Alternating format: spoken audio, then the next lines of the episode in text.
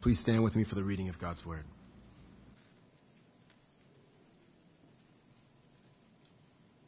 Uh, Philippians 3:12 to through chapter 4 verse 1. Not that I have already obtained this or am already perfect, but I press on to make it my own because Christ Jesus has made me his own. Brothers, do not consider that I have made it my own, but one thing I do, forgetting what lies behind and straining forward to what lies ahead. I press on toward the goal for the prize of the upward call of God in, Jesus, in Christ Jesus. Let those of us who are mature think this way, and if in anything you think otherwise, God will, will reveal that also to you. Only let us hold true to what we have attained. Brothers, join in imitating me and keep your eyes on those who walk according to the example you have in us. For many, of whom I have often told you, and now tell you even with tears, walk as enemies of the cross of Christ. Their end is destruction, their God is their belly, and they glory in their shame, with mind set on earthly things. But our citizenship is in heaven, and from it we await a Savior, the Lord Jesus Christ, who will transform our lowly body to be like his glorious body by the power that enables him even to subject all things to himself. Therefore, my brothers, whom I love and long for, my joy and crown, stand firm thus in the Lord, my beloved. This is the word of God.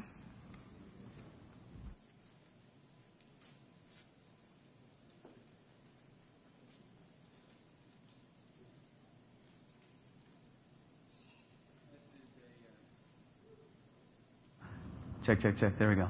This is a power packed uh, few verses of Scripture in which the Apostle Paul gives us a metaphor to reimagine our life.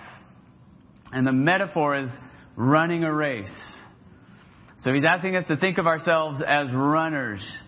For a few of us, a very few of us in the room, that's an exciting metaphor. Anybody get excited about running a race? Marissa, Clarissa, I've been seeing you post 5Ks on Facebook like every 48 hours or something. Iron Woman Award over there. For a lot of us, that's a terrifying metaphor, but I hope that we'll be excited by the end of today. Because what Paul is talking to us about is that in the Christian life, we run from victory. Jesus already run the victory. Isn't that great? But that doesn't mean that we just sit back and chill. He's calling us for strenuous effort. This text uses words like press on, strive, to talk about making a strenuous effort to reach the goal that God has invited us to. We see the metaphor summarized in verses 13 and 14 especially. If you could look with me, I'm going to start in the middle of verse 13 here.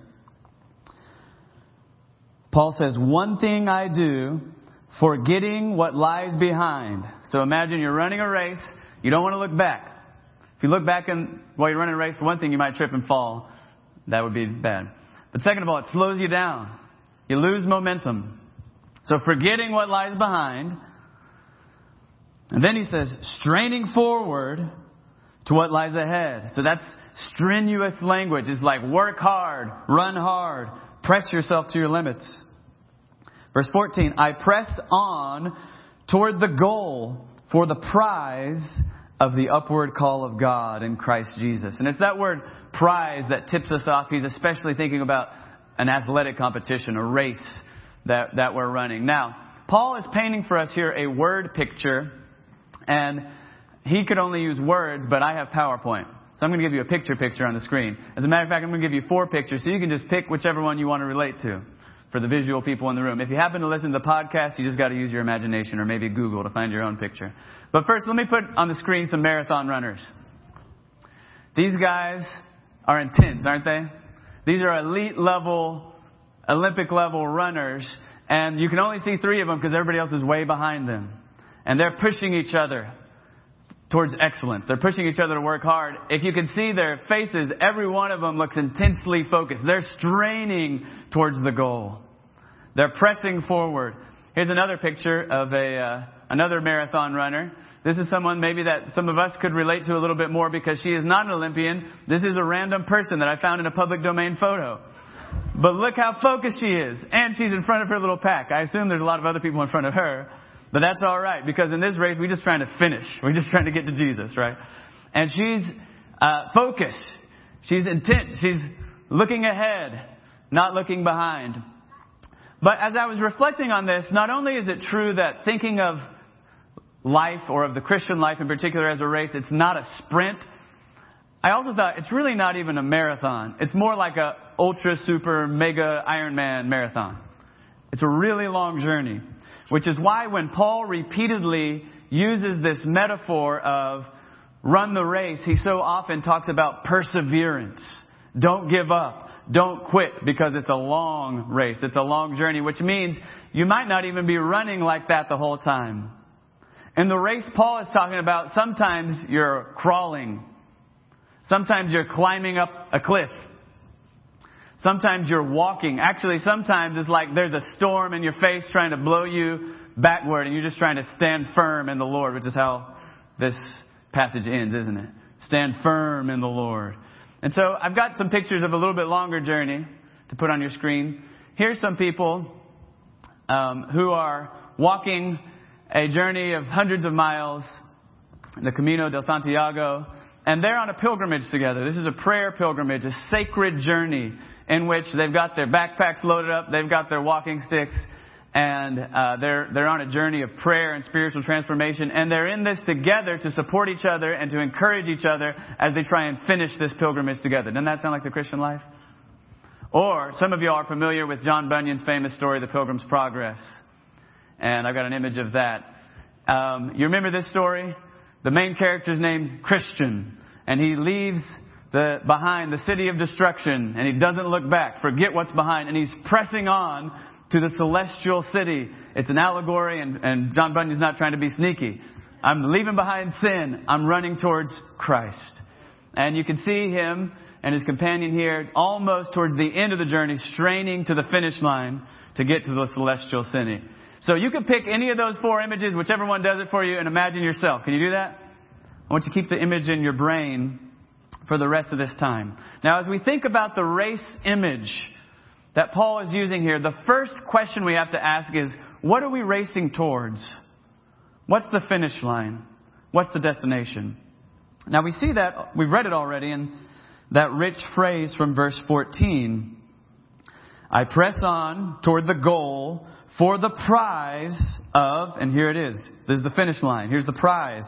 The upward call of God in Christ Jesus. Everybody say the upward call of God.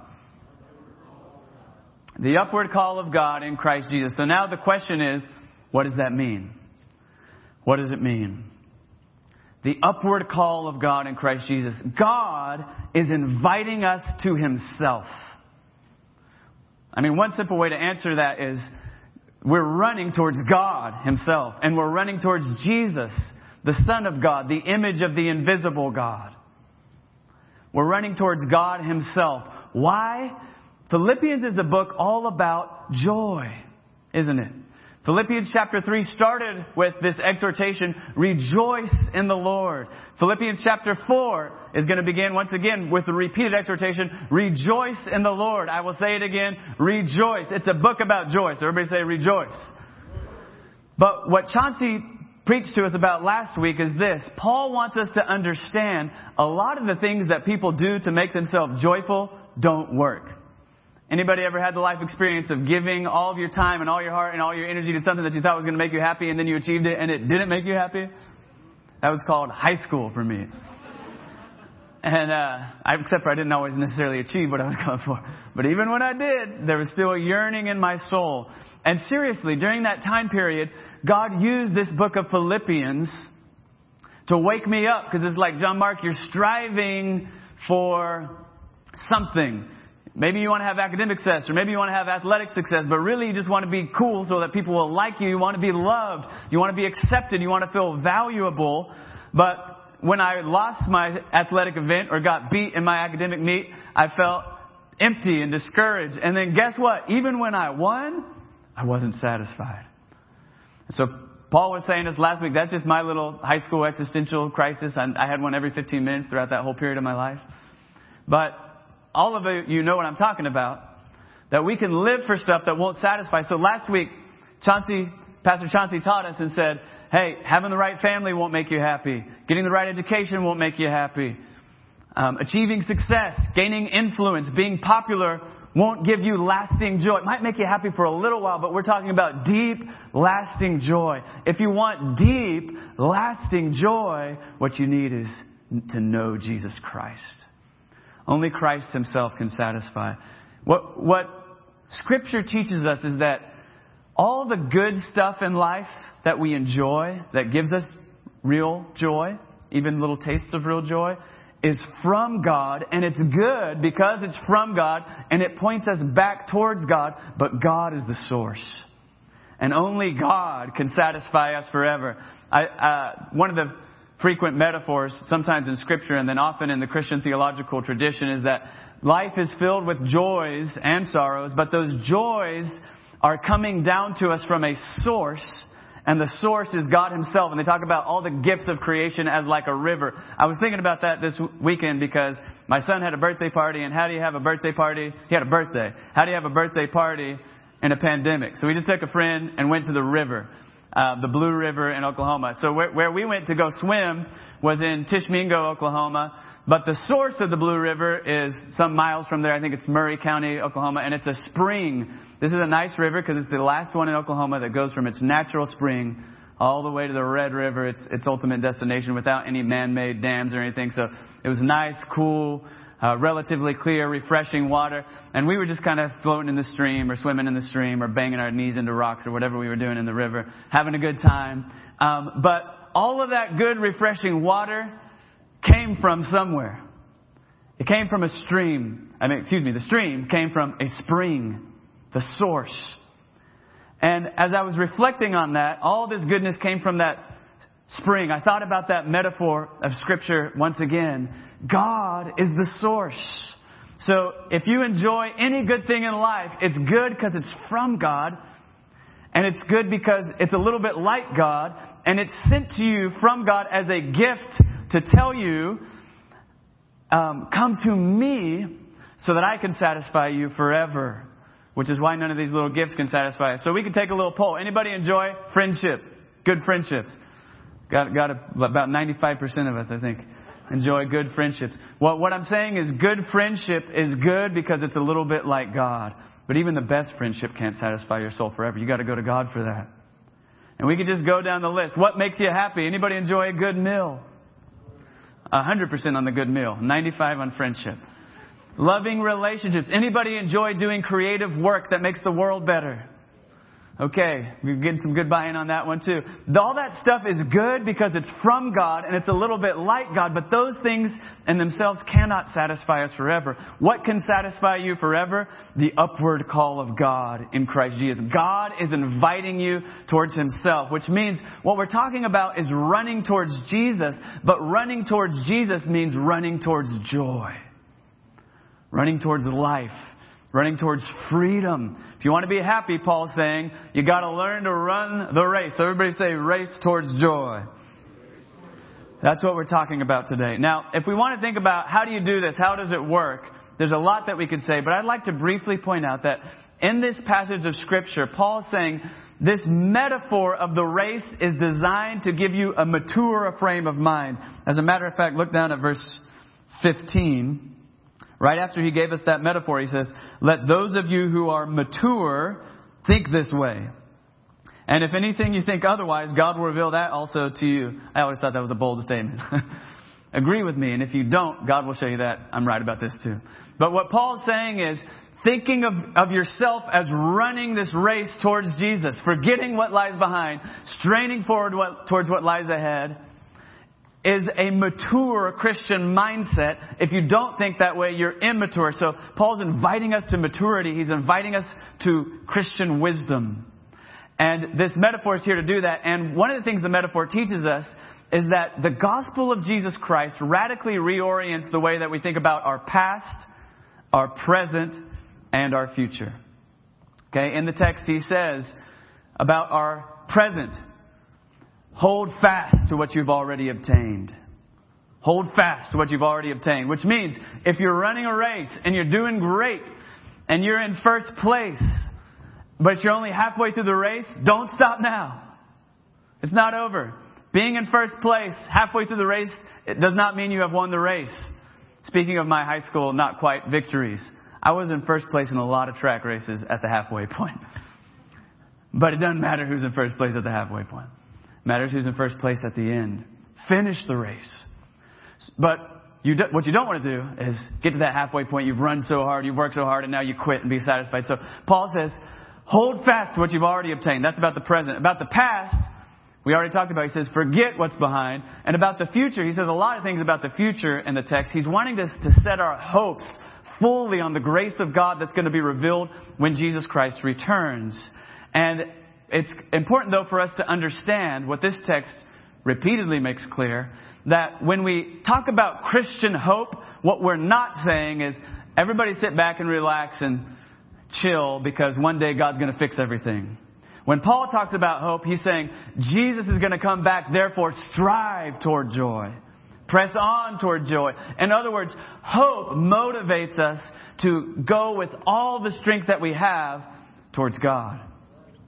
So what I want to do with most of, of our last few minutes studying this text is go into a little bit more depth of what is Paul saying to us about how we think about our Christian life, past, present, and future. First, let's talk about the present. Everybody say the present. Verse 16, I alluded to a moment ago, says this, only let us hold true to what we have attained. We've got this far on the race. Let's hold true to that. Now, what does Paul mean? There's two things in this statement that he says about our present as Christians. What's already true of us, which are precious. And he's telling us, hold fast to these. Now, I gotta clarify from the beginning. What he's talking about is our identity in Christ.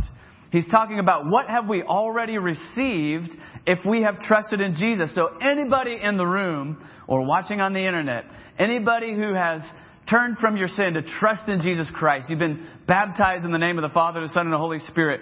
You're a Christian. You're a follower of Jesus. And the stuff I'm about to say is true of you. Now, there might be some people in the room or watching on the internet that you haven't done that. You're here, you're listening, you're watching because you're spiritually sinking. You're wanting to know the truth. And what I'm telling you right now is here's the good news that Christians call the gospel. No matter how messed up the, the, your life has been up to this point, no matter how much you're struggling right now, if today you just in your heart say, I trust Jesus. I'm turning away from sin. I'm trusting to Jesus. And then you start on that journey of obedience, of following Christ. Everything that I'm about to say can become true of you. So this is powerful stuff. Identity in Christ. Two things Paul says about our identity in Christ. First one is right here in verse 12.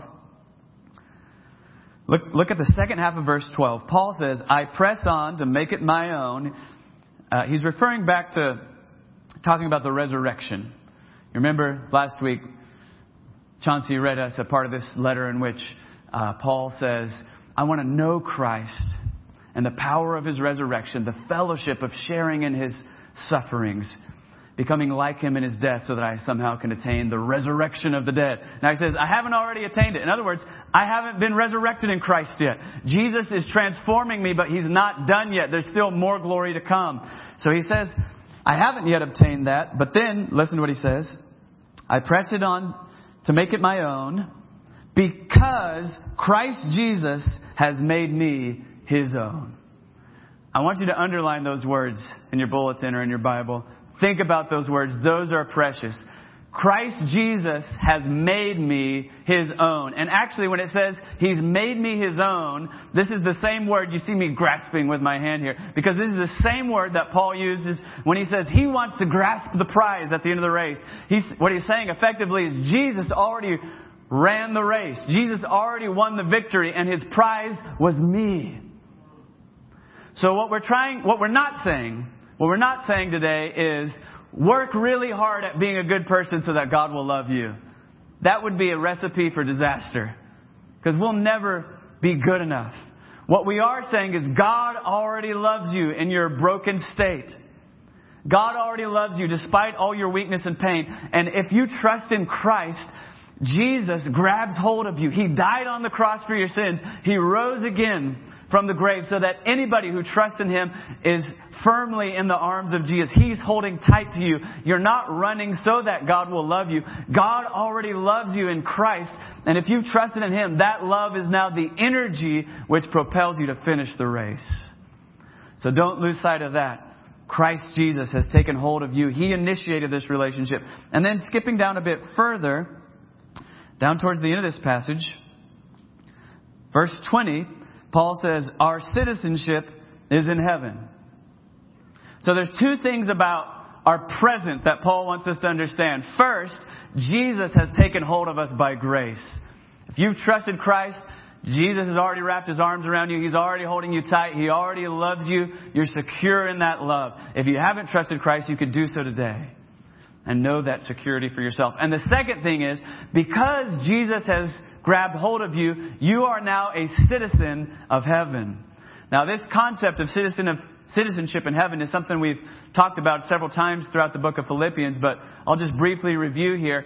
The, the Christians who lived in Philippi, uh, many of them were Roman citizens, and Philippi itself was a Roman colony, and some of those people who have now become Christians had a pride, maybe a little bit of good civic pride, but also probably some unhelpful pride, about the fact that they were Roman citizens in a Roman colony. And what it meant was, we may live out here, from their perspective, on this outpost of civilization in this kind of semi-barbarian land, but we have the privileges of Roman citizenship. If we get ourselves into trouble, the emperor is going to send his troops and come rescue us.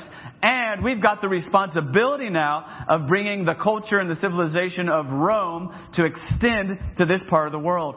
Now, Paul is saying that's how you're used to thinking, but the gospel of Jesus Christ partially fulfills that desire and partially subverts it. The gospel of Jesus Christ subverts that because the kingdom of Jesus is radically different than the empire of Rome. Rome extended its borders largely through coercive economic and military power. That's not how it works in the kingdom of God. How did Jesus extend his kingdom? Well, Paul already answered the question for us in chapter 2. It, he, Jesus was in the form of God, and yet he emptied himself in humility and self-giving love, clothes himself with human weakness to give his life for us. So the kingdom of Jesus is not advanced through military and economic coercive power. It's advanced through love. So Paul is saying, I'm calling you to a different way of being, and your core identity, it's fine to be a Roman citizen. Paul himself was a Roman citizen and was happy about that. But your core identity is not that human political national affiliation. Your core identity is Jesus. And can I just say for us today, it's okay to love your country, it's okay to love your culture, but our core identity is none of that stuff. Our core identity is Jesus. But Paul is also saying, as a citizen of heaven, that yearning or that pride that you had in Rome is actually the deepest part of that is getting fulfilled because in fact you are the outpost of the kingdom of heaven. You do have the privileges of being children of God and the hope of an inheritance with Christ and the new creation. And you do have the authority and the responsibility to extend the culture of heaven onto the earth by loving people radically like Jesus taught us to do. So when we think about our present, two things we need to remember. Everybody say, Jesus took hold of me. Everybody say, I'm a citizen of heaven. That's what we need to think about our, our present. What about the past? Well, we've already read it a couple times. When Paul describes the race, he says, I'm forgetting what's behind. Remember the determined look of all those people in all those pictures. They weren't looking back. They were looking ahead, forgetting what is behind. Now, I had fun trying to think through this phrase this week because over the last several years, one of the things that has been standing out to me in my Bible study is how often the scriptures tell us to remember stuff. The Bible all the time says, remember, remember, remember, don't forget, remember, remember, don't forget, remind your children, don't forget, don't let your children forget, remember, remember. And now here's Paul saying, forget. So I had to think about that. What does that mean? Now, the obvious implication of that is that there's a good, sacred, and holy kind of remembering and there's also a good, sacred, and holy kind of forgetting. There's a good, holy, sacred kind of remembering that if you remember this way, it brings blessing and joy to your life. And there's a good, holy, sacred kind of forgetting that if you forget this way, it brings blessing and joy to your life. The flip side is also true. There's an unholy, destructive kind of remembering that will keep you in chains. And there's an unholy, destructive kind of forgetting.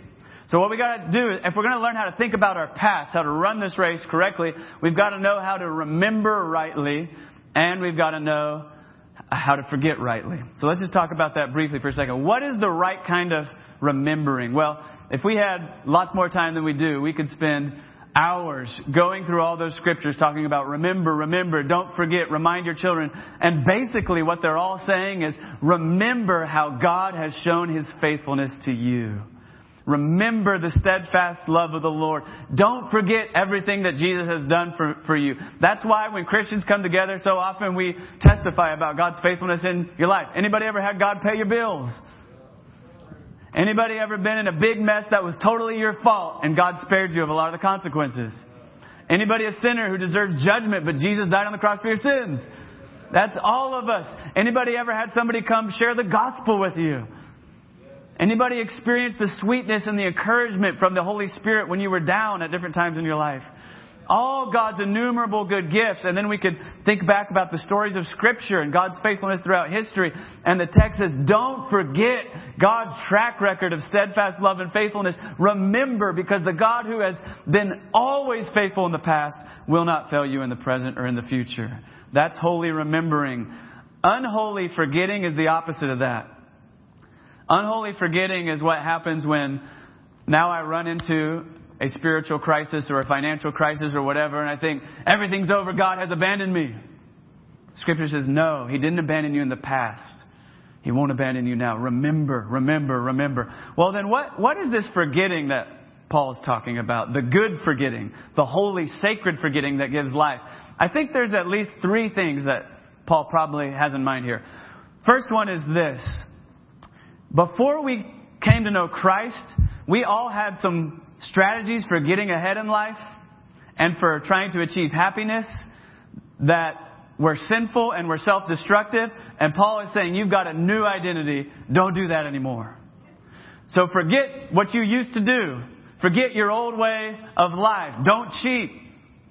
That will not satisfy you. Leave it behind. Think about how many times Peter and Paul in their letters say, that old stuff you used to do, you were a slave, don't do it anymore. So if there's anybody in the room that you, before you came to know Christ, you had this way of trying to self-medicate or trying to find satisfaction through your addiction to work or your addiction to sex or your addiction to some sort of substance that made you feel better or whatever it may be through pleasing people, frantically working hard to try and achieve success, whatever it is. Paul says, forget that stuff. It didn't work in the past and it won't work in the future. That's one kind of holy forgetting. A second kind of holy forgetting is don't um, just rest on the laurels of your past spiritual fruitfulness and your past spiritual lessons. The worst thing that we could do as Christians is be like, I already know a lot about the Bible, and I'm pretty godly. Now let's chill till heaven. What Proverbs says, if you see a man who's wise in his own eyes, there's more hope for a fool than for him. And if you go read what Proverbs says about a fool, sounds like there's about a 0% chance of success for the fool. So the guy who's wise in his own eyes, that's like a negative something percent chance of success. Right? Mature people, in other words, don't necessarily feel very mature. I, I remember um, a few years back, one of my spiritual heroes, John Perkins, came to town. He just turned, I think, 90 recently, but this time he was like 84 or 85, and his his health was failing. You could tell he'd been beat up a lot by life.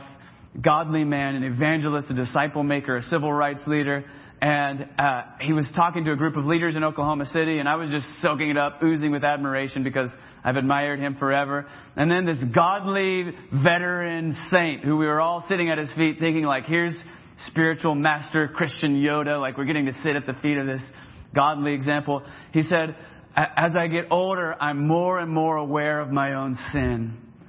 And I'm more aware of how easily I can hurt other people, and I just want to stay close to the cross. What we're saying here is mature people don't think, hey, I've grown a lot, I've learned a lot, I've done good things in the past, I'm good. They think, no, there's a holy dissatisfaction. I want more of Jesus.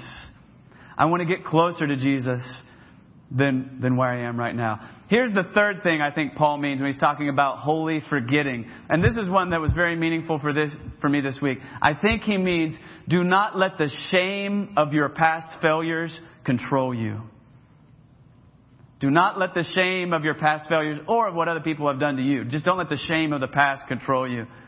That's a liberating word I need to hear every day. Anybody else need that? don't let the shame of your past control you. If you're in Christ, Jesus has taken hold of you. If you're in Christ, you're a citizen of heaven. Past failures, past pain doesn't have to control you. Now, I was thinking about how does this work because it's like, okay, I would like to forget all my past failures. And often during the day, my mind is in the right place. And then I lay in my bed at night and it's like replaying old tapes of all my past failures. And I feel very ashamed. I'm sure none of you can relate to that. Uh, but I do it sometimes. And as I was thinking about that, it just made me think, you know, I don't think Paul means that we have to do like a men in black flash the light in your eyes and, you, you, you know, the knowledge of all your past mistakes is gone. What I think he's saying is now we've got to view our past through the lens of the gospel of Jesus Christ. Why do I think that? Because if you read the book of Acts, and the letters of Paul, Paul, it's almost like he relishes telling the story of how desperately he deserved judgment before Jesus found him. Over and over, he says, I persecuted the church. I was zealous, but not according to knowledge. I was the chief of sinners. But when he tells that story, he's not wallowing in shame. He's actually celebrating God's mercy and grace in his life. He says, I was the chief of sinners, but God chose me so that he could put his radical grace on display in my life. In other words, Paul says, here's how you view the bad stuff from your past. You remember, I'm running a race. And behind me on this course were some times that I didn't, I wasn't just crawling, I like fell into a pit. And there was like scorpions in the pit. It was a bad pit. And what happened was Jesus came down in the pit with me and pulled me out of there. And then this other time, I tumbled down a hill. And then this other time, I just sinned and I got off course and I ran the wrong direction for five years. But every time I messed up, Every time I hurt myself or I hurt somebody else or somebody else hurt me, Jesus chased me down and picked me up and carried me when I needed to and brought me back on course. And if He's done that every time between my birth and now, He's not going to leave me in the next hole I fall into. So Paul's saying, forget what's behind. View your past through the lens of the gospel. I'm almost out of time, but we got to talk about the future for just a second. The, the clearest statement Paul makes about the Christian future comes here at the end of our text, verse 21. How did I get over to Colossians? Okay, here we go. Verse 21. All right, let's start back in verse 20. Our citizenship is in heaven. We already read that. And now Paul says, from it we await a Savior, the Lord Jesus Christ. Let's, let's pause there for a second. When we, when Christians today in our culture talk about heaven, we often think about that's the place that we want to go to. That's the ultimate destination.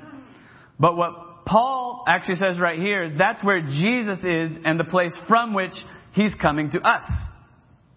Okay? And if you read the Bible, when you get to the end of the book, the end of the story, at the end of the book of Revelation, is not we get zapped out of this created reality to go to a floaty place called heaven. It's actually that the heavenly city comes down to a new creation and heaven and earth become one and we have resurrected glorified bodies to live with Christ and all human culture is purged and refined and renewed. What we're talking about is a new heavens and a new earth when Jesus returns. So Paul says, we are citizens of heaven. Heaven is the realm of God's authority, God's reign, God's kingdom, and it's breaking into earth. So Paul says, while we're running towards Jesus, Jesus is getting ready to come back to us. And what's he going to do when he comes back? That's verse 21. The Lord Jesus Christ, who will transform our lowly body to be like his glorious body the, the great Christian hope isn't primarily the immortality of the soul, it's the resurrection of the body. Which means not only, it's true, it's true, I want to be clear. Back in Philippians chapter 1, Paul says, For me to live is Christ and to die is gain. And then he goes on to say, I desire to depart and be with Christ, which is better by far, which means loved ones that we know who trusted Jesus and have died, they are with Christ. They're in the presence of God. We could say they're in heaven enjoying God. But in the book of Revelation, the loved ones who are experiencing that bliss, that joy beyond anything we can imagine are actually crying out, How long, O Lord? They're still waiting for something. And what they're waiting for is when Jesus comes back and resurrects his saints. So that every person who's trusted in Him, not only are our souls made perfect, but our bodies are made perfect. Doesn't a body that can never get sick, sick or die sound great in the year of our Lord 2020? No more pandemics, no more sickness, no more death. Our bodies are going to be transformed to be like His glorious body. And then He says that the power of resurrection that's going to be at work in us is the same power that enables him even to subject all things to himself. Now those, that's some big words. Everybody say all things. In short, what that means is Jesus is going to renew all of creation. So if you just look around at God's world right now, there's a lot of messed up stuff and all that's going to be gone. All the sickness and the death and the racism and the alienation and the shame and the guilt and the trauma and the abuse, it's all gone. Jesus is going to wipe every tear from every eye. All that stuff is gone. But if you look around the world, there's beauty everywhere.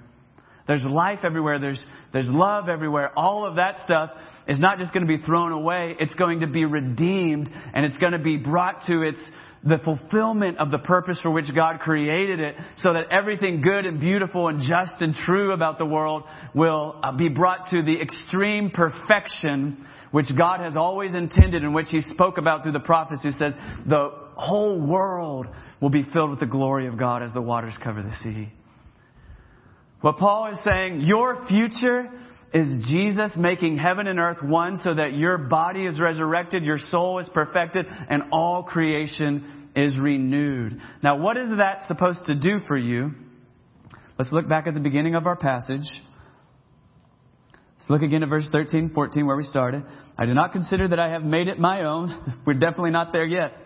All that stuff we just talked about, we haven't arrived there. But he says, one thing I do, forgetting what lies behind and straining forward. Straining toward, uh, excuse me, straining forward to what lies ahead, I press on toward the goal of the prize. Hope here motivates us for strenuous effort, strenuous action. Jesus has already taken hold of me. He's already covered my past with His grace. He's already promised that I'm going to share with Him in a new creation. Therefore, I struggle, I strive with everything in my being. I work hard to pursue Christ. Now, I want to finish today by just talking real briefly about how do we put this into practice in our lives? How do we put it into practice in our lives? How, how do you strain towards this prize? What does it look like? Well, Paul does give us one little clue here in the text. He actually gives us a lot of clues. But one that I haven't mentioned yet is look at verse 17. He says, Brothers, join in imitating me. And keep your eyes on those who walk according to the example you have in us. And then he contrasts that by saying, Don't walk according to all the foolish people who just live for their selfish appetites. But what Paul is saying here is if you want to run this race, look at some of the saints who have gone before you. You need role models, you need mentors in your life.